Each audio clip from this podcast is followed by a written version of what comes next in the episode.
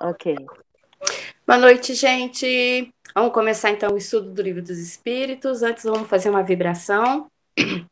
Eu vou fazer a vibração para começar e depois a gente começa o estudo li do livro, então. Querido Mestre Jesus, Espíritos amigos, mais uma vez estamos reunidos para o estudo. Possamos ter um bom proveito, ter um bom entendimento do que for estudado aqui hoje. Possamos levar esse estudo para o dia a dia. Obrigada, que assim seja. Bom, para quem, quem, quem está com esse livro, é na página 112. Para quem está com outro livro, é no capítulo 3, item 149. Porque às vezes é, é outra editor, editora ou outra edição, também é página diferente. Eu vou pedir para a Elisa colocar em PDF aí no chat, para quem estiver sem o livro poder acompanhar também. Por gentileza, Elisa. A gente Legal. pode começar então? Vamos lá. Dá suas boas-vindas para Bruna Batista, que acabou de entrar. Bem-vinda, Bruna. Oiê, boa noite. Oiê, boa noite. Todo mundo achou onde estamos? Podemos começar? Eu vou começar. Qual que é a questão, Regina, por favor? É, questão 149. O Livro dos Espíritos, questão 149. 149. Capítulo 3, questão 149. De volta do espírito, extinta a vida corpórea, a vida espiritual. A alma após a morte. 149. Que sucede à alma no instante da morte? Volta a ser espírito, isto é, volve ao mundo dos espíritos, de onde se apartara momentaneamente. Acho que não tem nem o que comentar, né? Tá bem entendido. A gente sempre fala essa parte, né? Vou ler mais uma e depois a gente comenta as duas, se for preciso. 150. A alma, após a morte, conserva sua individualidade? Sim, jamais a perde, porque ser, que seria dela? Que seria ela se não a conservasse? B. Como comprova a alma sua individualidade, uma vez que não tem mais corpo material? continua a ter um fluido que lhe é próprio, aurido da atmosfera do seu planeta, e que guarda a aparência da sua última encarnação, seu perispírito. A alma nada leva consigo desse mundo? Nada a não ser a lembrança e o desejo de ir para um mundo melhor. Lembrança cheia de doçura ou de amargor, conforme o uso que ela fez na vida. Quanto mais pura for, melhor compreenderá a futilidade do que deixa na terra. Bom, então, o, o, a alma, é, quando a gente morre, depois que a gente desencarna, o espírito volta para o mundo espiritual, volta a ser um espírito errante. A alma, após a morte, conserva sua individualidade? Sim, depois que a gente adquiriu a nossa individualidade, a gente não vai perder mais, a gente não vai voltar para um todo, porque a gente tem o perispírito, que é composto pelo material do planeta que você vive, né? Conforme, cada planeta tem um, um fluido diferente para formar o perispírito, ou mais grosseiro ou mais etéreo. Rê, e aqui, se a Regina, gente leva. Oi? É, com relação à questão 149, é, eu só queria realçar a naturalidade com que o espírito fala. Peraí, deixa eu ah, permitir, sim. permitir que a Tainá entre. Bem-vinda, Tainá. É, eu quero só comentar a naturalidade com que o espírito fala, que o, o que o, ao, ao, desencarnar o espírito volta para o mundo dos espíritos, de onde se apartara momentaneamente. A gente dá tanta importância para a encarnação, a gente dá, coloca tanta expectativa na vida material, e aí, de repente, ele chama isso como algo momentâneo. Estar é. encarnado é. aqui é algo passageiro, é momentâneo né? Não tem toda essa importância que a gente dá, é porque o nosso ponto de vista é, é aqui é da Terra. Diferente. A gente é costuma falar que quando a gente desencarna, a gente vive o, o mundo espiritual. Acho que é o contrário. O, quando a gente está encarnado, é que o espírito está vivendo momentaneamente o mundo corporal, terreno. Não, e essa naturalidade com que ele fala, né? É, se apartara momentaneamente. Momentaneamente. Vou ali reencarnar 80 anos, já já eu volto. Mas né? que para ele, 80 anos é assim, ó. Um diante, instante. Diante da eternidade é um instante, né? É um instante. Para nós Exatamente. que é demorado. Não que a vida material não tenha importância, é óbvio que ela tem importância enquanto a gente está aqui. Mas Sim. ela é um instante comparado com a eternidade. Comparado com a eternidade, ela é um instante. Exatamente.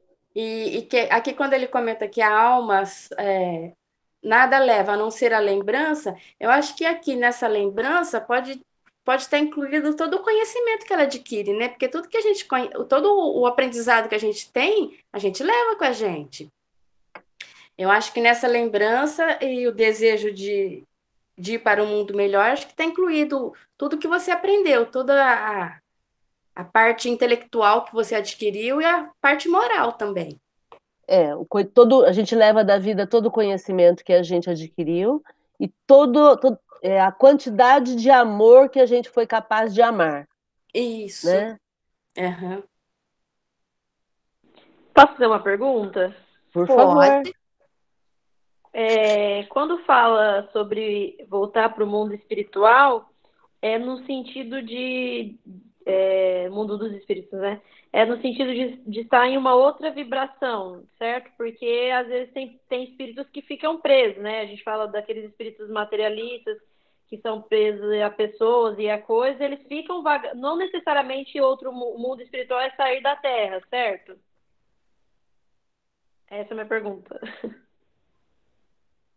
É, o mundo espiritual não é sair da Terra, é mudar de, de, sintonia, de sintonia, de, de vibração, de. Aí tem um outro nome que agora que escapou.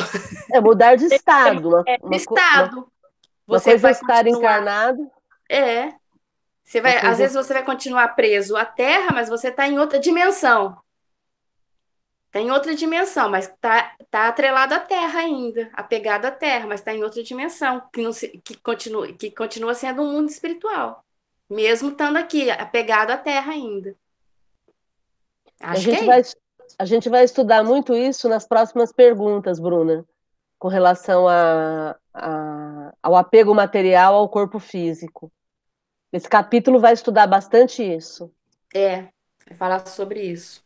Entendi. O natural, entre aspas, o mais correto seria que o espírito saísse dessa dimensão da Terra quando ele desencarna. Ele só fica preso quando ele é materialista ou quando ele está é, é tá apegado a coisas materiais, correto? O, o, a gente tem que almejar para quando a gente desencarnar, a gente ir para outra dimensão, para outros mundos, etc. Você vai para outros mundos quando você tiver um progresso para condizente com outro mundo que você vá. Às vezes você pode até sair do planeta Terra, mas com o, o, o progresso que você tem, você vai para um planeta no mesmo progresso do, da Terra. Às vezes você só muda de planeta, mas está no mesmo progresso. Agora, para você ir para um planeta mais evoluído, mais progresso, você tem que progredir também.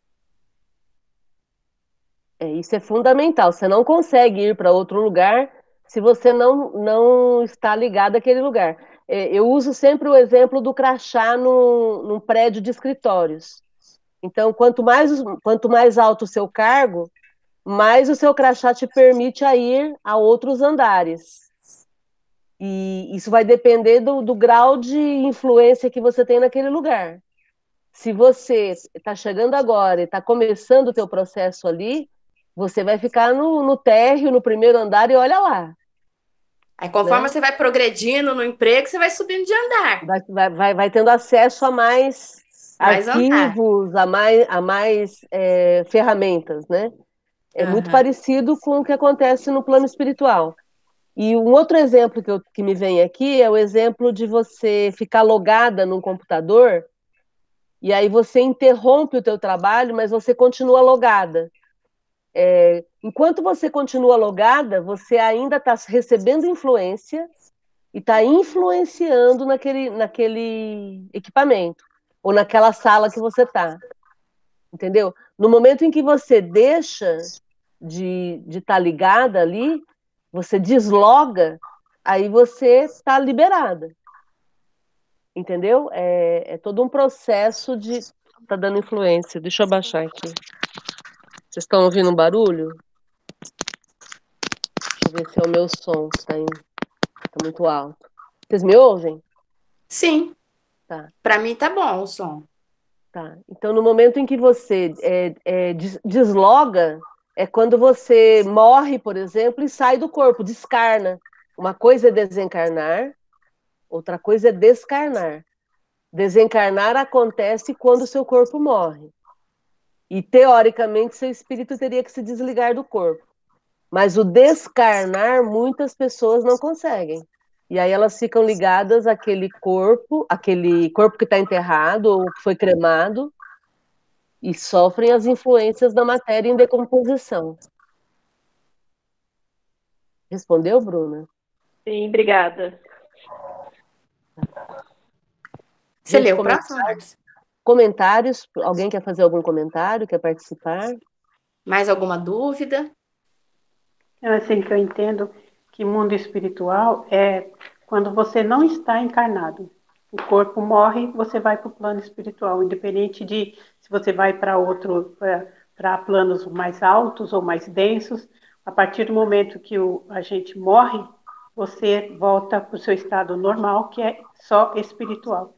Tá. É isso que eu entendo. Sim. Né? É. Mundo espiritual, então, é tudo que não é, é material, né? Perfeito. Muito bom. Deixa eu ler o próximo. 151. Que pensar da opinião dos que dizem que após a morte a alma retorna ao todo universal? O conjunto dos espíritos não forma um todo. O conjunto dos espíritos não forma um todo? Não constitui um mundo completo? Quando estás numa assembleia, és parte integrante dela, mas não obstante, conserva sempre a tua individualidade. Então vamos lá. É, tem pessoas que acreditam que ao desencarnar, vou tirar um pouco esse fone, eu acho que é o fone que está dando interferência, não é? Eu acho que é o microfone da Regina que está aberto, não é? é ah, tá. Vamos ver, tenta fechar e Rê. Isso, aí, aí para a interferência? Parou? Ah, legal. Então, quem estiver falando sempre fica com o microfone aberto e, quem, e os outros fechados. Legal. Então, é... que pensar da opinião dos que dizem que após a morte a alma retorna ao todo universal? Tem pessoas que acreditam que depois que morrem, é... depois que a gente morre, a gente volta para um todo universal.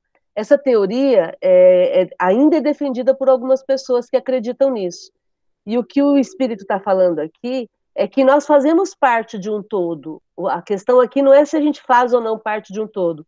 A questão aqui é se a gente mantém a individualidade, embora nós façamos parte de um todo.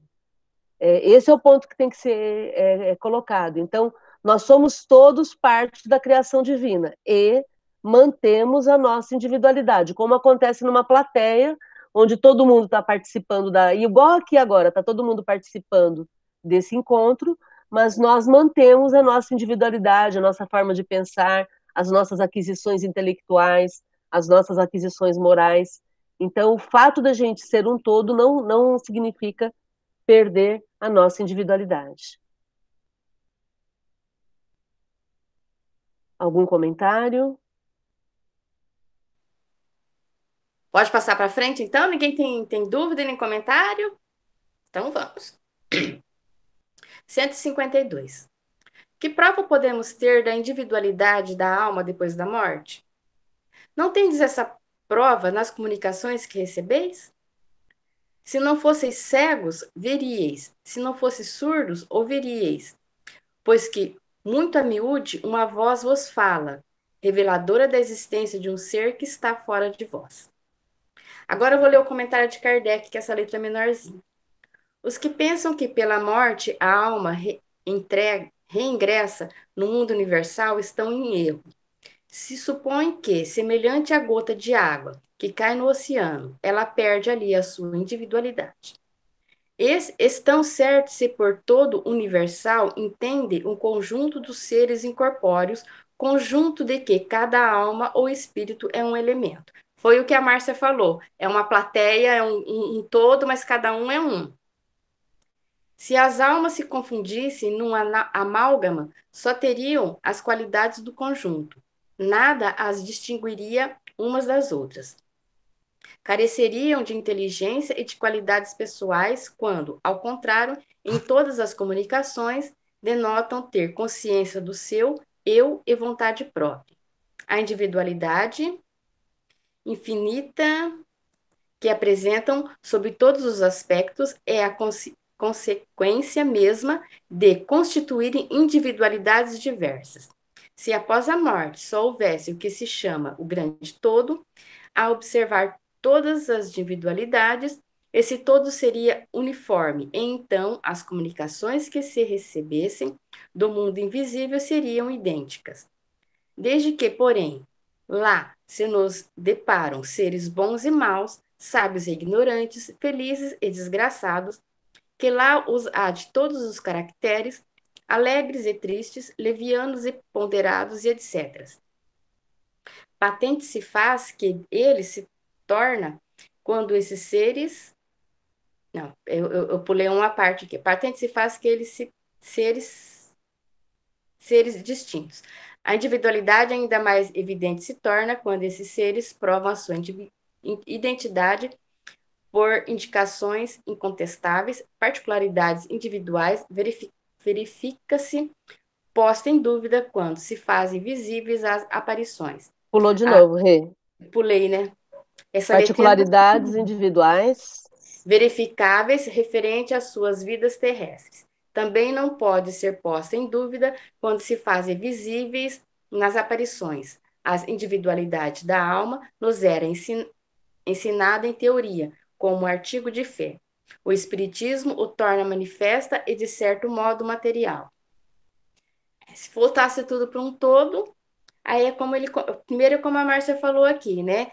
é um todo, porque é uma comunidade. Então, é, uma comunidade é um todo, mas cada um é individual. Aí, como ele fala aqui, se fosse um todo, todas as comunicações seriam iguais, porque ia voltar para um todo sozinho. Aí a gente vê que não é, porque tem cada comunicação é diferente uma da outra. Tem, tem espíritos levianos, tem espíritos sábios, tem espíritos que é meio brincalhão. Então, a gente percebe nas comunicações que tem uma individualidade. E quem é evidente consegue ver o espírito e ver cada um, cada espírito que ela vê é diferente um do outro. Acho que é isso.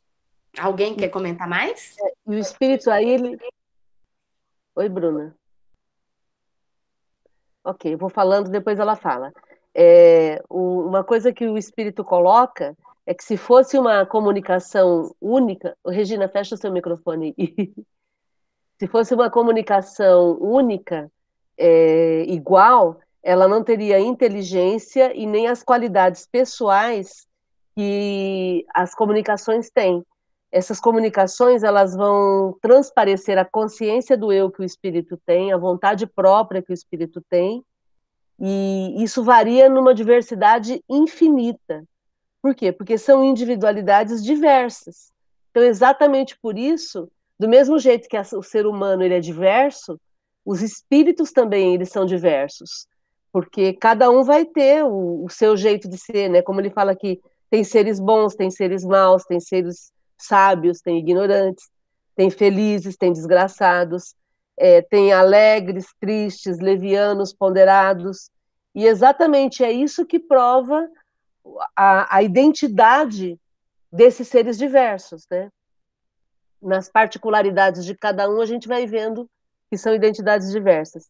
E aqui eu quero lembrar um, um caso que eu sempre cito nos estudos, que é do delegado do Paraná, o doutor João Alberto Fiorini, e ele pesquisa desde essa pesquisa que ele tem é de 2002. Então, pelo menos há 18 anos ele pesquisa isso, mas que eu saiba, já faz até mais tempo. Ele, ele pesquisa semelhanças digitais, é, que é datiloscopia, as semelhanças de rosto, que é prosofografia, e a semelhança de escrita, que é grafotecnia, entre pessoas que estão encarnadas. Então, por exemplo, ele fica sabendo que uma pessoa lá em Goiás está é, dizendo que é fulano de tal que viveu lá no, no Paraná. E aí ele pesquisa essas pessoas e ele identifica essas, essas semelhanças na, na, na datilo, datiloscopia, no rosto, a prosofografia, e na escrita, que é a grafotecnia. E aí ele faz comparações, ele chegou inclusive a fazer comparação é, pegando a cédula de identidade da pessoa que já morreu e aí verificando a datiloscopia para poder observar que são idênticas, que o espírito ele mantém através do perispírito a identidade datiloscópica. Então, só para a gente poder saber que existem pessoas provando que as, a, os espíritos têm qualidades específicas e que elas não se perdem com a morte.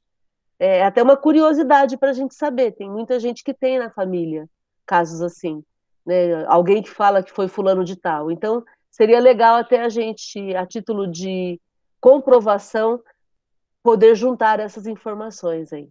Só uma curiosidade para poder mostrar que tem pesquisa nessa área. Gente, a Bruna que estava falando era eu?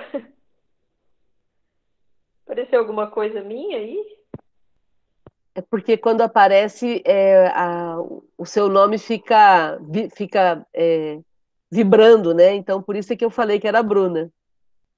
Vai ver que você teclou sem querer, não tem problema. Eu tenho uma questão. Se teve essa, a questão da, do individual no todo, mas e também agora das características pós-desencarne, mas não é de se esperar que quanto mais perto da perfeição, menos individuais nós somos? Então é como se a gente perdesse nossa personalidade?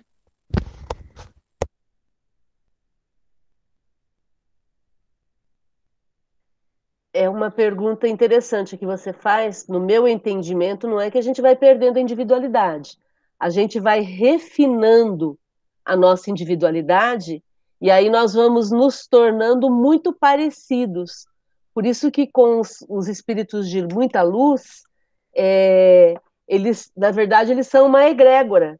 Então não dá para você é, individualizar. Por exemplo, existem os espíritos crísticos, como a gente chama, que são todos os espíritos parecidos com o jeito, a qualidade, a forma de ser de Jesus que são espíritos altamente evoluídos e que vão trabalhar sempre com o mesmo tipo de pensamento. Então, quando eu, eu evoco o Dr. Bezerra de Menezes para me ajudar numa questão pontual, não significa que venha especificamente o Bezerra de Menezes, ou Adolfo Bezerra de Menezes. Pode vir um espírito da egrégora dele, que pensa como ele, que trabalha com ele, que conhece o jeito dele, igual a gente vê num, em grupos de trabalho da Terra, né, um, um escritório onde todo mundo trabalha junto, ou psicólogos ou médicos numa equipe de cirurgia, é, todos que trabalham mais ou menos de forma parecida e que vão se assemelhando pelas qualidades que vão identificando e que vão mantendo, né? Então meio que seria uma consequência das ah, das características do, do espírito de bem, né? Mas não necessariamente no plano encarnado, no plano terrestre, na verdade seria um problema perder a identidade. Não sei, né, na verdade, só tô divagando porque já é madrugada aqui para mim. É que na verdade não é perder a identidade, é que você isso, vai refinando. As suas qualidades e aí você vai estabelecendo uma identidade com o bem, com o bom e com o belo. Você vai se aproximando cada vez mais do bem, do bom e do belo. E aí isso, na verdade, é um refinamento. Oi, Ururaí. É isso, é, é, é isso aí que precisa ficar claro, Tainá.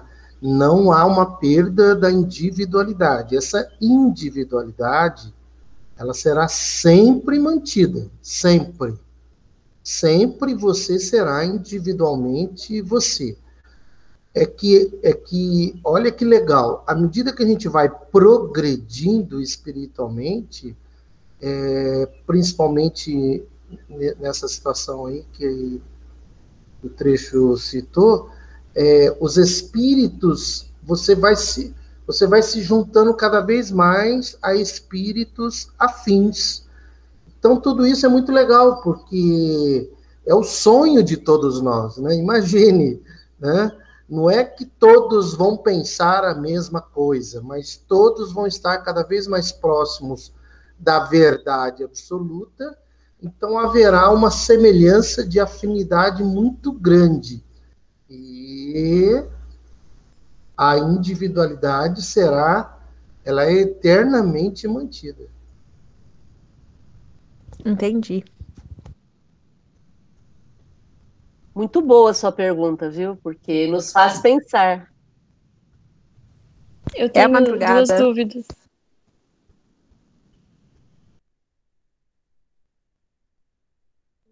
Oi, Elisa. Oi, Tainá, você falou alguma coisa? Não, só fiz a piada de sempre. Ah, tá.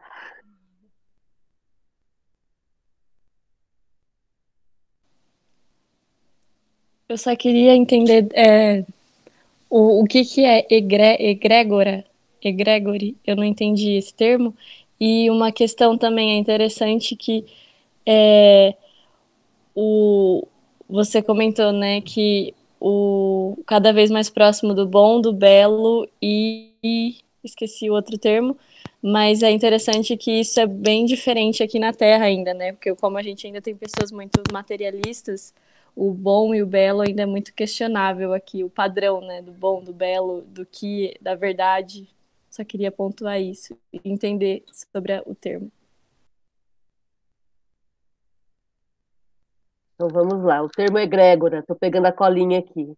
É como se denomina a força espiritual criada a partir da soma de energias coletivas, mentais, emocionais, fruto da congregação de duas ou mais pessoas. Então, é a, o, o, somatório de, de, de, de forças espirituais é, que estão indo no mesmo sentido, que estão com o mesmo objetivo. E acima de duas pessoas já são, já é egrégora, né?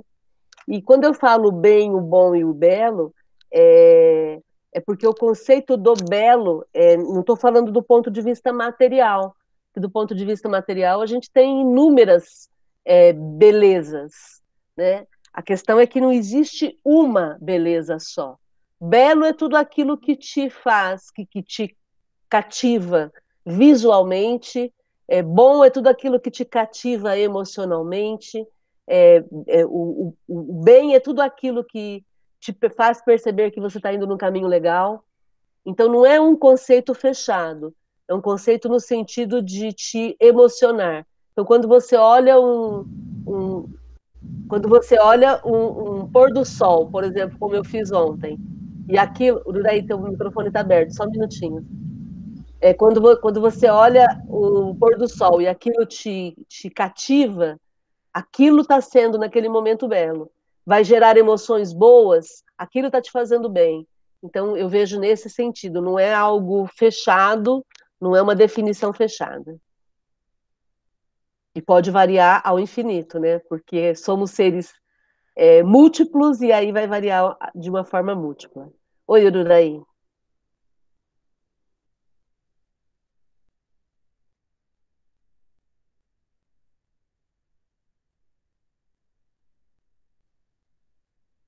Ururaí, pode falar. Essa questão do bem, do bom e do belo é um conceito filosófico muito antigo, né, que, que, que foi inclusive, é, acho que foi Platão, se não me engano, que criou, mas é no sentido universal, né, onde, ele, é, onde ele dizia que haveria um entendimento universal do bem, do bom e do belo, né, que não é não é nessa visão material, né, nessa visão que a gente tem do mundo hoje, é no conceito universal.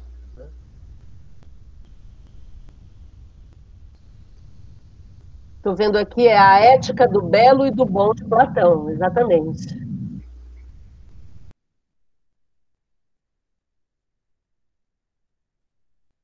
Legal. E Pode ir para a próxima pergunta? Alguém gostaria de ler? Então eu leio.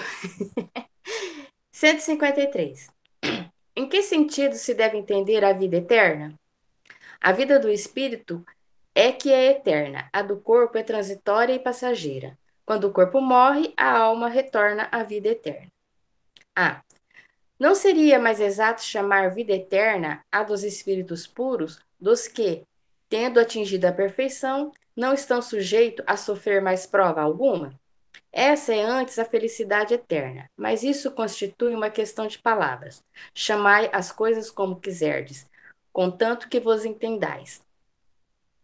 O eterno, o espírito é eterno. Tanto faz se ele é feliz, se ele já evoluiu ou não. Porque cada vez que ele, que ele desencarnar, ele não vai morrer o, o espírito. O espírito vai continuar. Ele vai reencarnar até ele alcançar a perfeição. Ele sempre vai ser eterno. Não importa se ele é feliz ou não, se ele já é puro ou não. Isso é que eu entendo.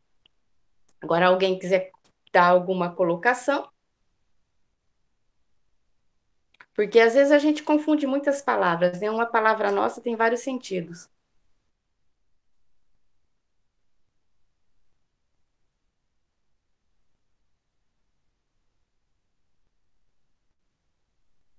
De novo, ele falando aí que a vida material é passageira, né? É passageira. E que a gente retoma e que a gente retoma, a, ao morrer, a gente retoma a vida eterna. É, quer dizer, nunca deveríamos ter deixado de estar focados na vida eterna, né? Viemos aqui rapidinho fazer uma encarnação básica, material, para voltarmos para a verdadeira vida, né? E aí eu, eu quero comentar no, no item A esse conceito de que a felicidade é eterna, porque a gente foi ensinado a achar que viver na vida física é sofrido. É estar na vida. Os espíritos até falam isso, né? Que a vida física é como se fosse uma prisão. É, e estar no mundo espiritual, estar na vida em outra dimensão, em outra vida, na vida espiritual, é voltar para a felicidade eterna. Porque, na verdade, voltar para a vida espiritual é voltar à nossa essência real, né? a nossa realidade que é espírito. É por isso que eu entendo que os espíritos falam aqui que esse é um estado de felicidade eterna, né?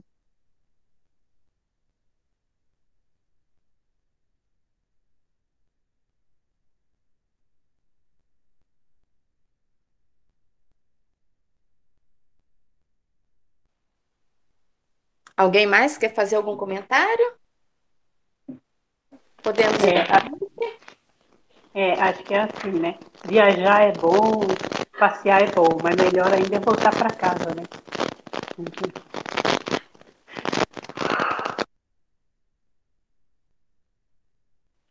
Com certeza, nada melhor do que a nossa casa, a nossa cama, nosso travesseiro. Eu quem diga. é, Tainá, você que o diga, hein? Tá tão longe. E aí, mais um alguém? ano de distância. Só. mais algum comentário, gente? Podemos passar para frente, continuar a ler mais um pedaço?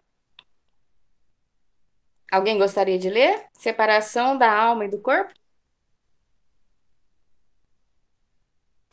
Posso ler, Regina? Então, leia. Separação da alma e do corpo. Só que o meu livro é diferente, tá? 154. A separação da alma e do corpo é dolorosa? Não. O corpo sofre frequente, frequentemente mais durante a vida que no momento da morte. Neste, a alma não toma parte. Os sofrimentos que experimenta algumas vezes no momento da morte são um prazer para o espírito que vê chegar o fim do seu exílio.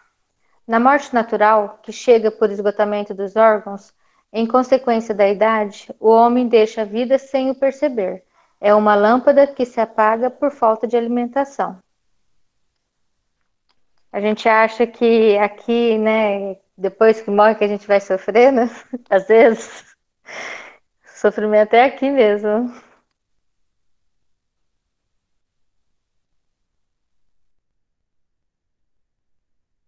E a gente sempre vai fazer essa, essa diferenciação entre morte do corpo físico e que, que normalmente as pessoas falam que tem medo de morrer, e a gente sempre comenta que o medo, na verdade, não é o medo de morrer, é o medo do passamento, é o medo do momento da morte, o que, que vai acontecer no momento da morte. Porque muitas pessoas sofrem é, durante esse passamento, e é isso que elas têm terror. É, tanto que se o desencarne é algo rápido, é algo simples, a pessoa nem percebe. É, é como se ela estivesse caminhando e aí o, o, o, espírito sai e o corpo cai. É, então, esse tipo de morte é uma morte que não tem sofrimento, por quê? Porque a pessoa não sentiu nada. Então, não é o medo da morte em si, é o medo do passamento. Né? É bom diferenciar para a gente poder ir tirando esse mito do medo da morte, né, Rê? É, a pessoa sempre tem o medo de que vai ficar sofrendo, que a morte vai ser um sofrimento. É que nem você falou, não, é, não é a morte que é o sofrimento, é o passamento. A pessoa às vezes sofre mais de ficar pensando do que no sofrimento em si na hora do desencarne. Que ela somatiza aquilo. E vamos lembrar que para a gente ter uma boa morte, uma morte feliz, é, convém que a gente treine viver sendo feliz é, para morrer feliz, a gente tem que viver feliz. Que a qualquer momento a gente vai morrer, como a gente aprende na Academia da Felicidade. E é importante estar preparado o tempo todo, né? E às vezes a gente recebe muitas A gente já recebeu várias comunicações de muitos espíritos que falam que na hora mesmo do, da morte, do, do, do desencarne, nem sentiu que foi retirado antes do corpo morrer, de um acidente, de alguma coisa. Então, a pessoa sofre por antecedência, né? Porque às vezes na hora nem corpo, ele vai ser retirado do corpo muito antes de que aconteceu o acidente, de, da, da doença. Cada um tem o, o seu momento.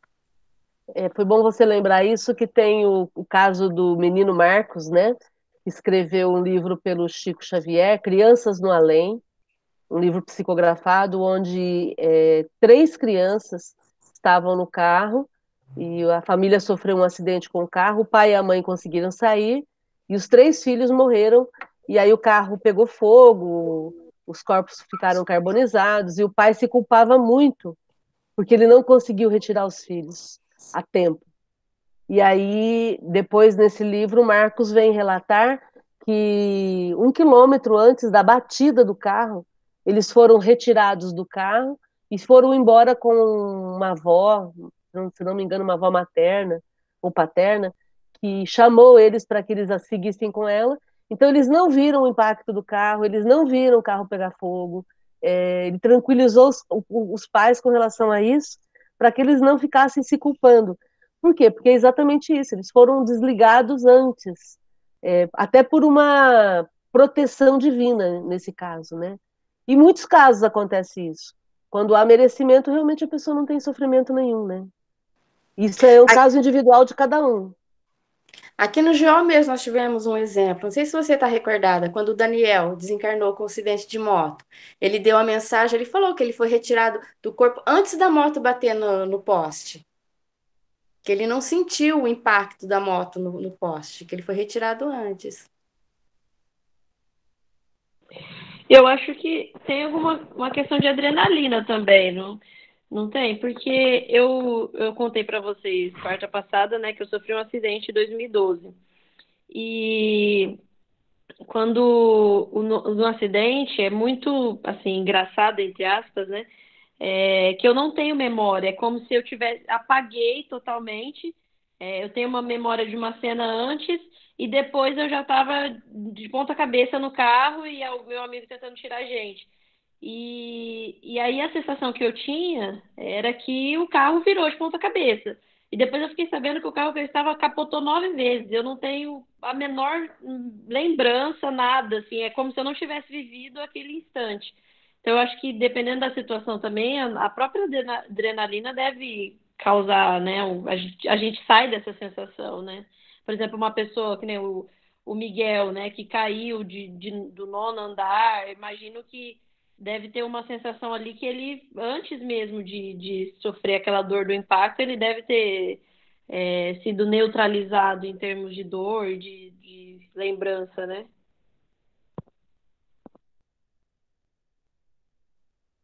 É um estado alterado de consciência que a gente entra pela liberação dos hormônios, adrenalina e outros hormônios, é, e até uma proteção, uma, uma proteção pessoal, né? Quem já sofreu algum tipo de trauma físico, algum acidente, alguma coisa, tem exatamente essa percepção que você teve, Bruna. E aqui acho que alguns podem ter passado por isso. Eu já passei, passei na infância, passei na vida adulta.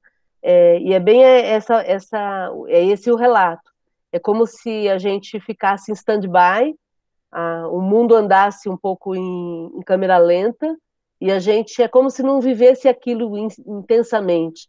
Eu acho que é mais uma proteção da gente, é, até um amparo físico que a gente tem, para a gente poder absorver tudo aquilo que está acontecendo, né?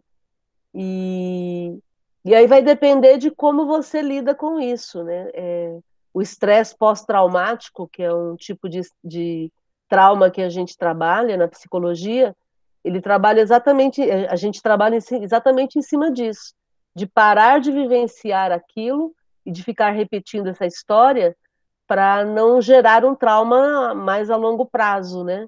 E você tirar toda a sensação que seja que você tenha com relação àquilo para você poder seguir em frente.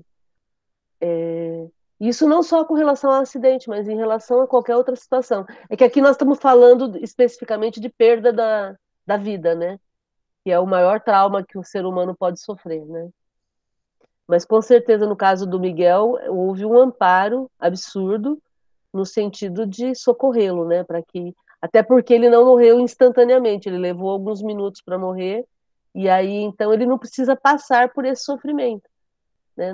Ele, ele, pode ter tido algum tipo de proteção para não sentir a dor, não, não vivenciar tudo aquilo, né? Então, mesmo nesse stand-by, como você falou, pode... Foi? O seu som tá, o seu som tá, tá chiado. Ah. Aí, melhorou. Melhorou? Melhorou? Não tem nada aqui. Tá ruim? Desconecta e conecta o som novamente, por favor.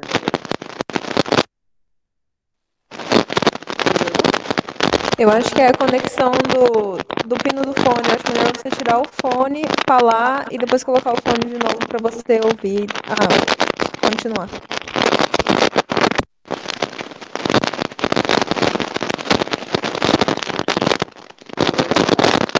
Desconecta o fone do pino do celular. Aí, fala agora. É, então, melhorou? É, então, assim, é, que nem a Bruna estava falando desse stand-by que dá, né? Eu também tive acidentes e, e teve a mesma coisa. Só que eu depois tive uma revelação dizendo que eu tive um amparo, tal, não sei o quê. Pode ser que seja uma coisa física ou não também, né? Pode ser uma também uma espécie de uma proteção e de um merecimento, sei lá, de cada um, que é posto exatamente nesse stand-by para não criar maiores traumas, como você mesmo falou. Pode ser uma coisa física ou pode ser uma proteção espiritual também, né? Não dá para a gente saber, né? Vai saber.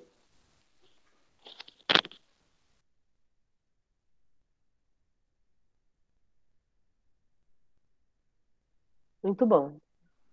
Algum comentário mais? Quem lê o próximo? Alguém gostaria de ler o próximo? Olha o silêncio, olha os grilinhos. 155. Como se opera a separação da alma e do corpo? Rotos os laços, que a retinham, ela se desprende. A. A separação se dá instantaneamente por brusca transição? Haverá alguma linha de demarcação li, ni, li, nitidamente traçada entre a vida e a morte? Não. A alma se desprende gradualmente. Não se escapa como um pássaro cativo a que se restitua subitamente a liberdade. Aqueles dois estados se tocam e confundem, de sorte que o espírito se solta pouco a pouco dos laços que o prendiam. Esses laços se desatam, não se quebram. Durante a vida, o espírito se acha preso ao corpo pelo seu envoltório semimaterial ou perispírito. A morte é a destruição do corpo somente, não a deste outro invólucro, que do corpo se separa quando cessa nesta vida orgânica. A observação demonstra que, no instante da morte, o desprendimento do perispírito não se completa subitamente, que ao contrário se opera gradualmente e com uma lentidão muito variável conforme os indivíduos. Em uns é bastante rápido, podendo dizer-se que o momento da morte é mais ou menos o da libertação. Em outros, naqueles, sobretudo, cuja vida foi toda material e sensual, o desprendimento é muito menos rápido, durando algumas vezes dias, semanas e até meses, o que não implica existir no corpo a menor vitalidade, sem a possibilidade de volver a vida, mas uma simples afinidade com o espírito, afinidade que guarda sempre proporção com a preponderância que, durante a vida, o espírito deu à matéria. É com efeito racional conceber-se que, quanto mais o espírito se acha identificado com a matéria, tanto mais penoso lhe seja separar-se dela. Ao passo que a atividade intelectual e moral, a elevação dos pensamentos, operam um começo de desprendimento, mesmo durante a vida do corpo, do modo que, em chegando à morte, ele é quase instantâneo. Tal o resultado dos estudos feitos em todos os indivíduos que, se tem podido observar por ocasião da morte. Essas observações ainda provam que a afinidade persiste entre a alma e o corpo em certos indivíduos. É às vezes muita penosa, porquanto o espírito pode experimentar o horror da decomposição. Este caso, porém, é excepcional e peculiar a certos gêneros de vida e a certos gêneros de morte. Verifica-se em alguns suicidas. Bom, o normal seria: acabou a vida orgânica, o espírito se liberta. E ele vai separando aos poucos, como a gente já leu em alguns livros que eu não me lembro qual, que vai a, a separação começa pelas extremidades, pelas pontas dos dedos, pé, até chegar ao córtex aqui atrás, que ele se separa, que é o cérebro. Começa Mas, de baixo para cima, né? É, de baixo para cima, dos dedos do pé, vai subindo e vai, vai saindo pelas extremidades. Mas em alguns casos, quando a gente já sempre comenta aqui, se a pessoa é muito apegada à matéria, vai demorar um pouco mais essa, essa libertação do espírito do corpo.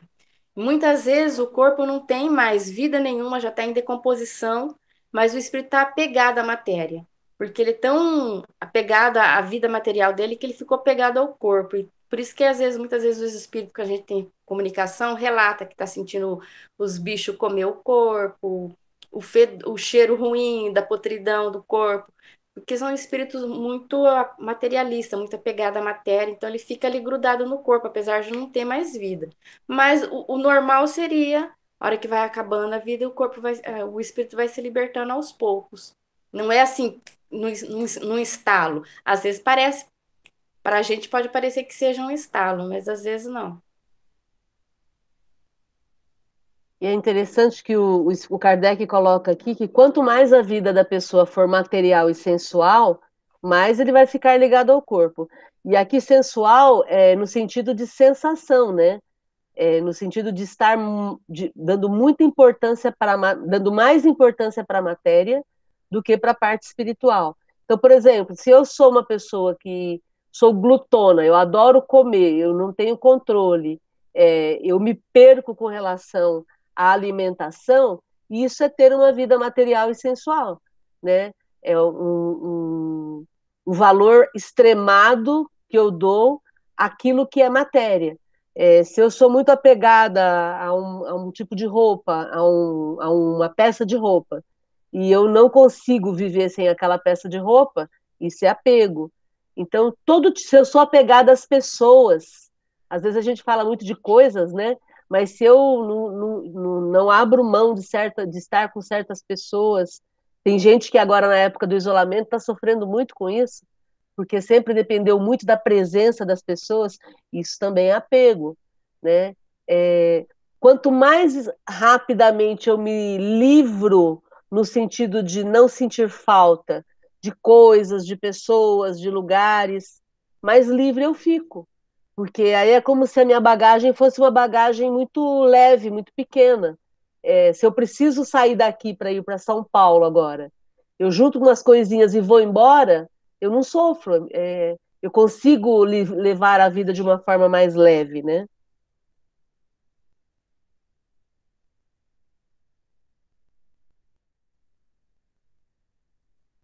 Que é o, o que o Kardec fala aqui: quanto mais identificado com a matéria, mais difícil, mais penoso vai ser se separar dela. E do, de outro lado, se eu tenho uma atividade intelectual, uma atividade moral, uma elevação de pensamentos que eu faço o tempo todo, me desprendendo durante a vida, se eu já treino isso, se eu treino pensamentos elevados, se eu treino me separar da matéria, se eu treino ter uma vida mais leve, mais suave, o desencarne não vai me pegar desprevenida. Se eu tiver que morrer agora, eu digo ok, vamos lá. Então, imaginem, esse, esse deveria ser um treino.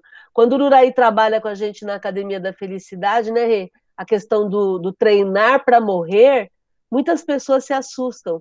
Mas é exatamente isso, é a única certeza que nós temos. Em época de pandemia, nunca tivemos tanta certeza como, como agora, né? De que a qualquer momento a gente pode desencarnar. Então, esse treino não significa que eu queira. O treino significa que eu estou preparada, que eu estou me aprontando, porque a qualquer momento eu posso desencarnar.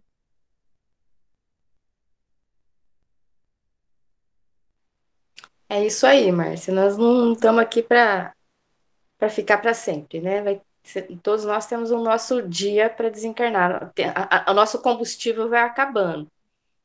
A gente tem uma programação de viver 100 anos, mas a gente morre com 80. Vai depender do, do jeito da, da nossa vida, de como a gente viveu, como que a gente gastou esse combustível, com os excessos, com bebida, com tudo. E aí a gente vai. Algum comentário? Alguém quer falar mais alguma coisa? Alguma dúvida? Eu tenho uma dúvida. Ele fala aqui no, dos casos extremos, né? E aí comenta que é que até acontece em alguns é, casos de suicidas.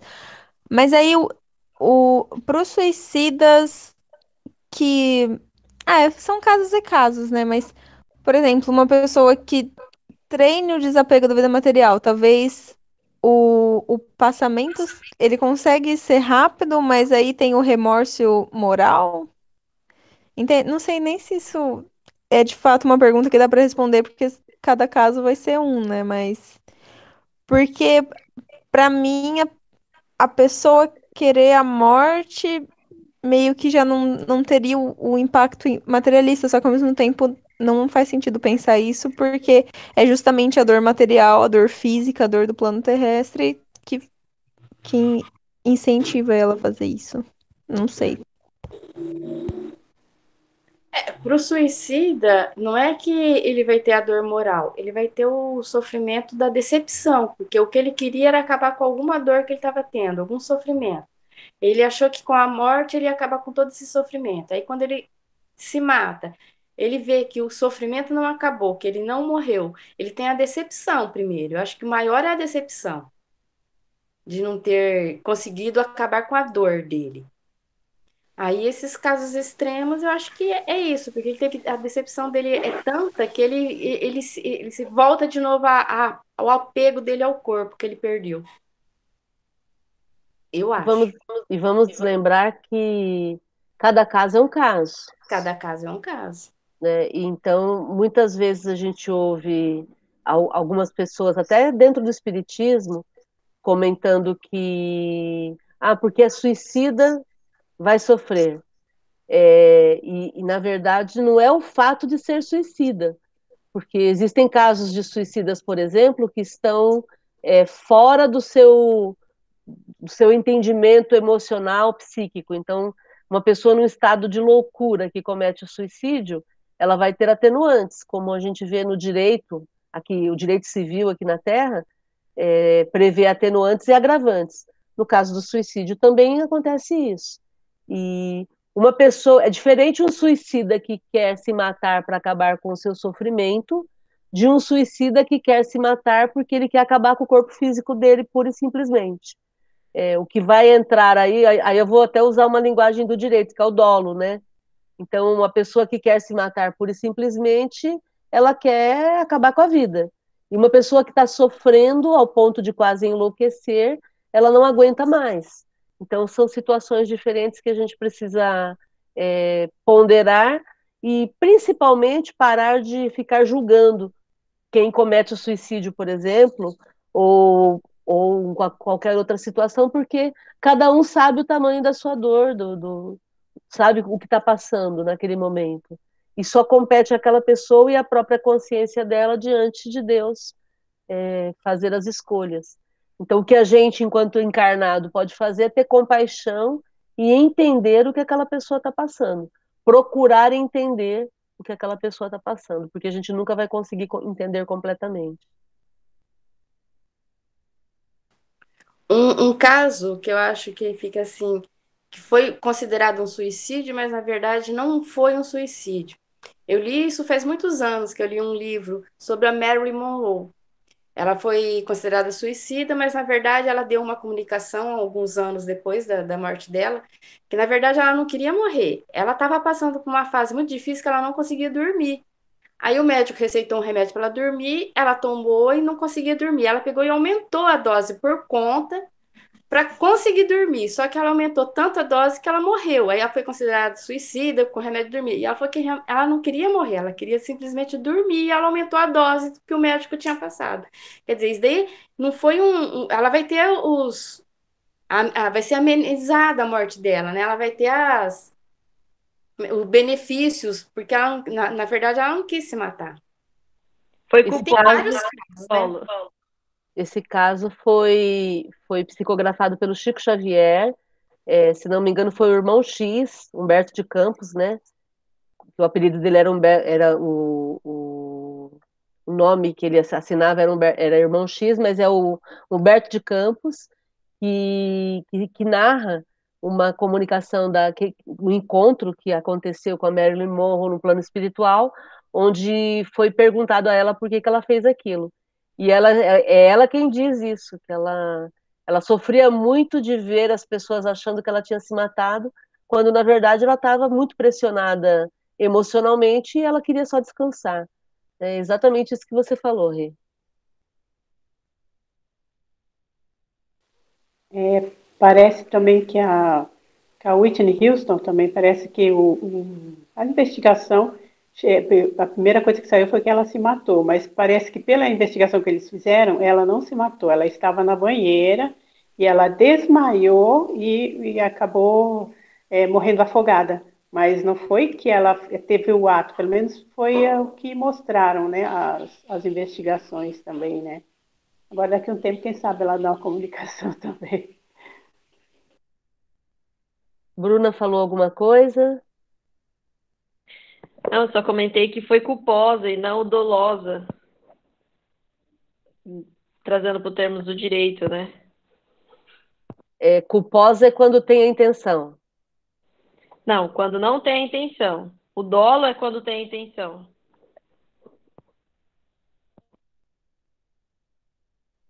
Legal. Comentário, gente?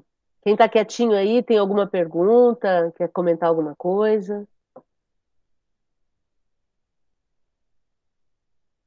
Esse tema está sendo útil? Está sendo útil para vocês? Está tá esclarecedor?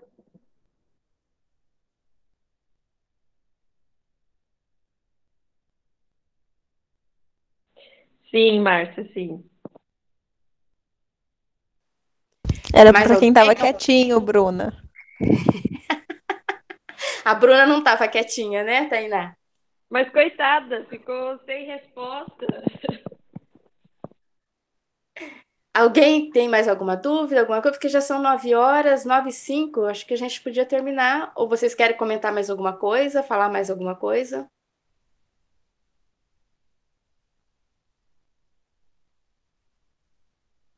Silêncio reina, então a gente vai terminar. Márcia, você faz a prece para encerrar para nós? Alguns recados. Quarta-feira, gente, quarta-feira tem um estudo da quarta, no mesmo horário, na quinta também.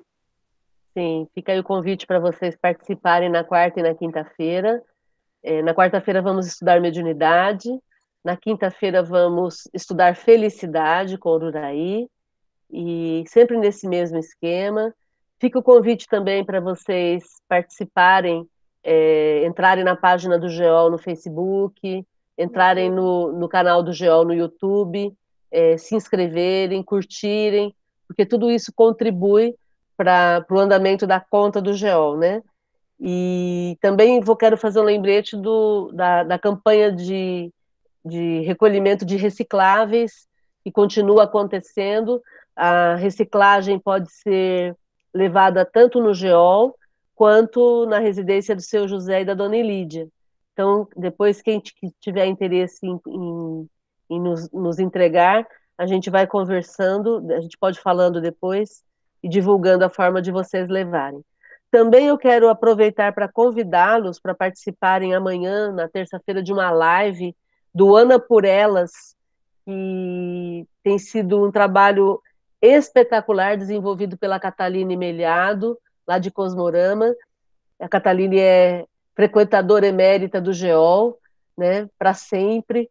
E amanhã ela vai falar sobre maternidade, e juntamente com a irmã gêmea, a Ana Karina. Então vai ser muito legal, a Cataline, mãe do Tomás, e a Ana Karina, mãe do Henrico. E aí elas vão conversar sobre maternidade em época de lucidez mental, em época de participação o tempo todo junto dos filhos, orientação física e espiritual, né?